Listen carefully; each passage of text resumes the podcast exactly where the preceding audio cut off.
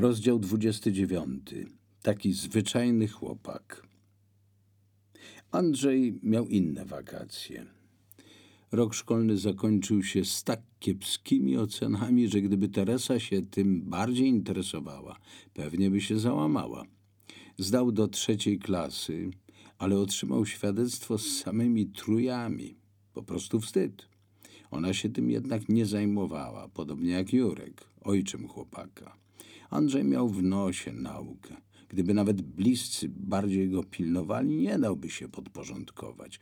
Mnóstwo czasu spędzał na ganianiu z kolegami. Piłka nożna była najłagodniejszą formą ich zainteresowań. Potrafili robić wiele innych rzeczy. Znikać z osiedla, nie wiadomo gdzie, jeździć autobusem na gapę, hałasować wszędzie, gdzie się pojawiali, płatać mnóstwo figli, spośród których część nie była fajna. Rodzice nie interweniowali, a on szalał.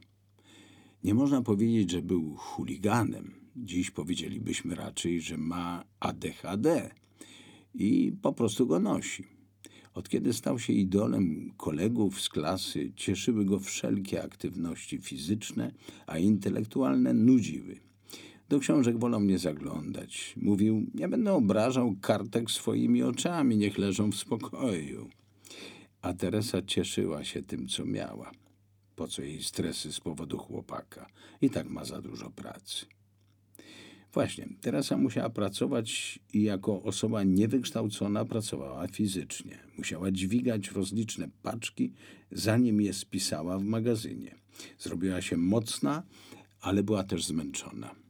Jej mąż zajmował się podobną pracą, a na troje dzieci czasu brakowało. Bardziej dopilnowane były przyrodnie siostry Andrzeja.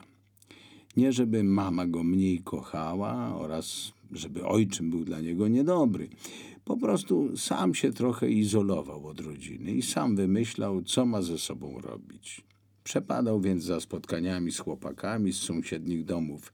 Niektórzy byli z jego klasy, inni nie, niektórzy młodsi od niego, w większości jednak nieco starsi. Mimo młodego wieku ich wszystkich nauczyli się już przeklinać, palić papierosy, a nawet pić alkohol. Andrzeja te trzy wady nie dotknęły, ale nie był od nich daleko.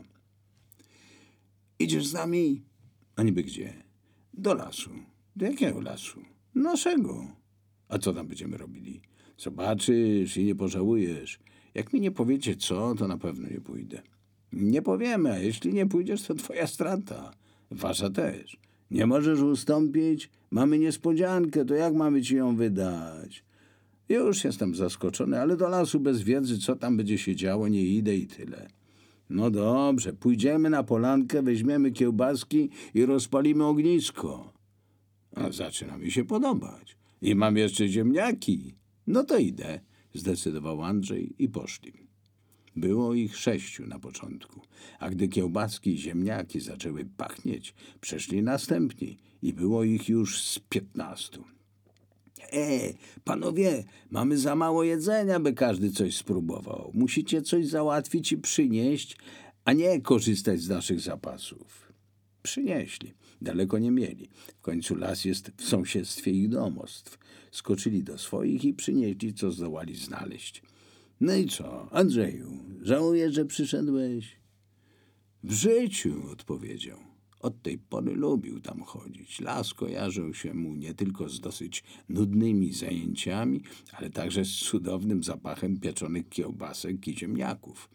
Z czasem pojawiły się inne smakołyki i pachniało coraz ładniej.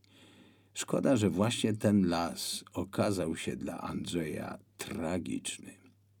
Był w ich sąsiedztwie. Można powiedzieć, że się w nim wychował. Zarówno on sam, jak i jego bliscy uwielbiali tu chodzić. Kto bowiem nie chciałby mieszkać pod lasem, tym bardziej, gdy dotyczy to Warszawy.